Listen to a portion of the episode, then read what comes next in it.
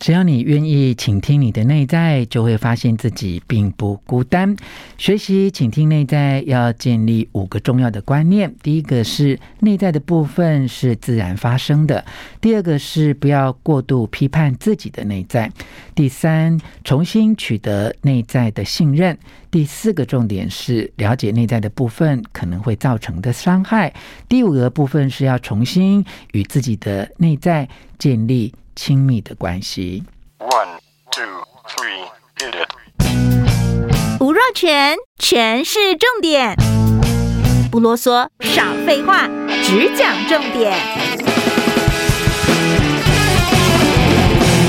我是吴若全，欢迎来到全是重点啊！学习心理或灵性都有听过，有小我，有高我哈。小我就是你自己的意识啊、本能啊，为了保护你自己而做了很多很多的行为啊。虽然有时候小我真的是代表了一种恐惧的反应啊。有时候我们在学灵修的时候，都希望能够摆脱这个小我，能够接触到高我哈。但你不要嫌弃你的小我。因为小我是为了保护自己而存在的，有时候哈，我们面对一些很紧张的环境、很高度的压力，会有一些人一直要欺负我们的时候啊，我们的小我就会被这一些事情训练的非常的顽强哦，以至于它让我们忘记真正的自己其实是很勇敢，也很有智慧的哦。但我们真的要感谢小我，他处处时时为了保护自己、哦。不论呢，这个小我是被挫折啊、勇敢啊、创伤啊训练得多么的顽强哦，你都不要忘记这个事实。小我它是值得感谢的，但是呢，你的真我或你的高我，那个代表很有勇气、很慈悲、很智慧的自己，其实也一直都存在着啊！你千万不要在你的生活当中碰到一些不好的人、不好的事啊！呃，小我一直跑出来，为了保护你而抵抗他们，而产生的一些你自己都觉得很自私，或者是呃很不好的行为，你就会觉得自己是一个不好的人。其实你要知道，你的真我或你的高我一直都存在着哦。好，我看的这本书，书名是《没有不好的你》哦。他说，真我一直是存在的，它永远不会消失哦。在古时候。看到日食的时候，天空都变暗了，那是因为月球遮住了太阳哦。可这个时候，人们因为不了解这些自然的现象啊，就会觉得好恐慌哦，觉得太阳怎么消失了？这个比喻哦，就让我们知道一个人的真我啊，或者是像我们常常在灵性学上面看到所谓的高我，它其实就像太阳一样，它永远都会存在的，它只是。有时候会被暂时的遮住，但是它永远都不会消失。哈，那我们能够在日常生活当中努力做到的呢，就是去做一些区隔。哈，你要知道，你的内在里面的小我是一回事，但是你的真我啊，你的高我是一回事啊。很多灵修的课程都会强调爱的重要性，都要告诉你，你至少要对你自己慈悲。但你怎么做到？在我的学习里面，你就要去分辨什么时候表现出那样的你自己都看不下去的行为呢？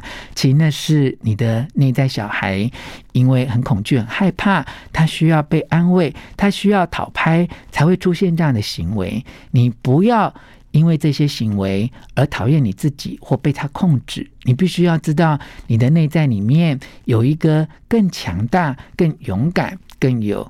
智慧的自己啊，所以你要来训练你自己的慈悲，让你自己能够跟小我跟真我区隔出来，把小我的言行认识清楚，把高我的慈悲展现出来啊。所以，当你能够学会区隔你的内在的小我，你能够倾听他的心声，你就会发现，其实自己。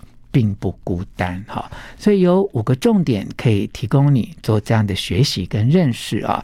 第一个重点是，每个人的内在的部分其实是天生的哈，从你被生出来到你成长的环境啊，你就慢慢形成了这样的性格跟个性哈。虽然有时候他很调皮，有时候他很顽强，但是他是随着你的成长的阶段很自然的出现的。第二个重点就是，所以他并没有好跟不好。等你了解他们、认识他们哦，就像我常常讲的那句话，其实人也许并不完美，但每个人都是完整的哦。但你如果学习过灵性之后，你会知道，其实每个人灵性都是完美的。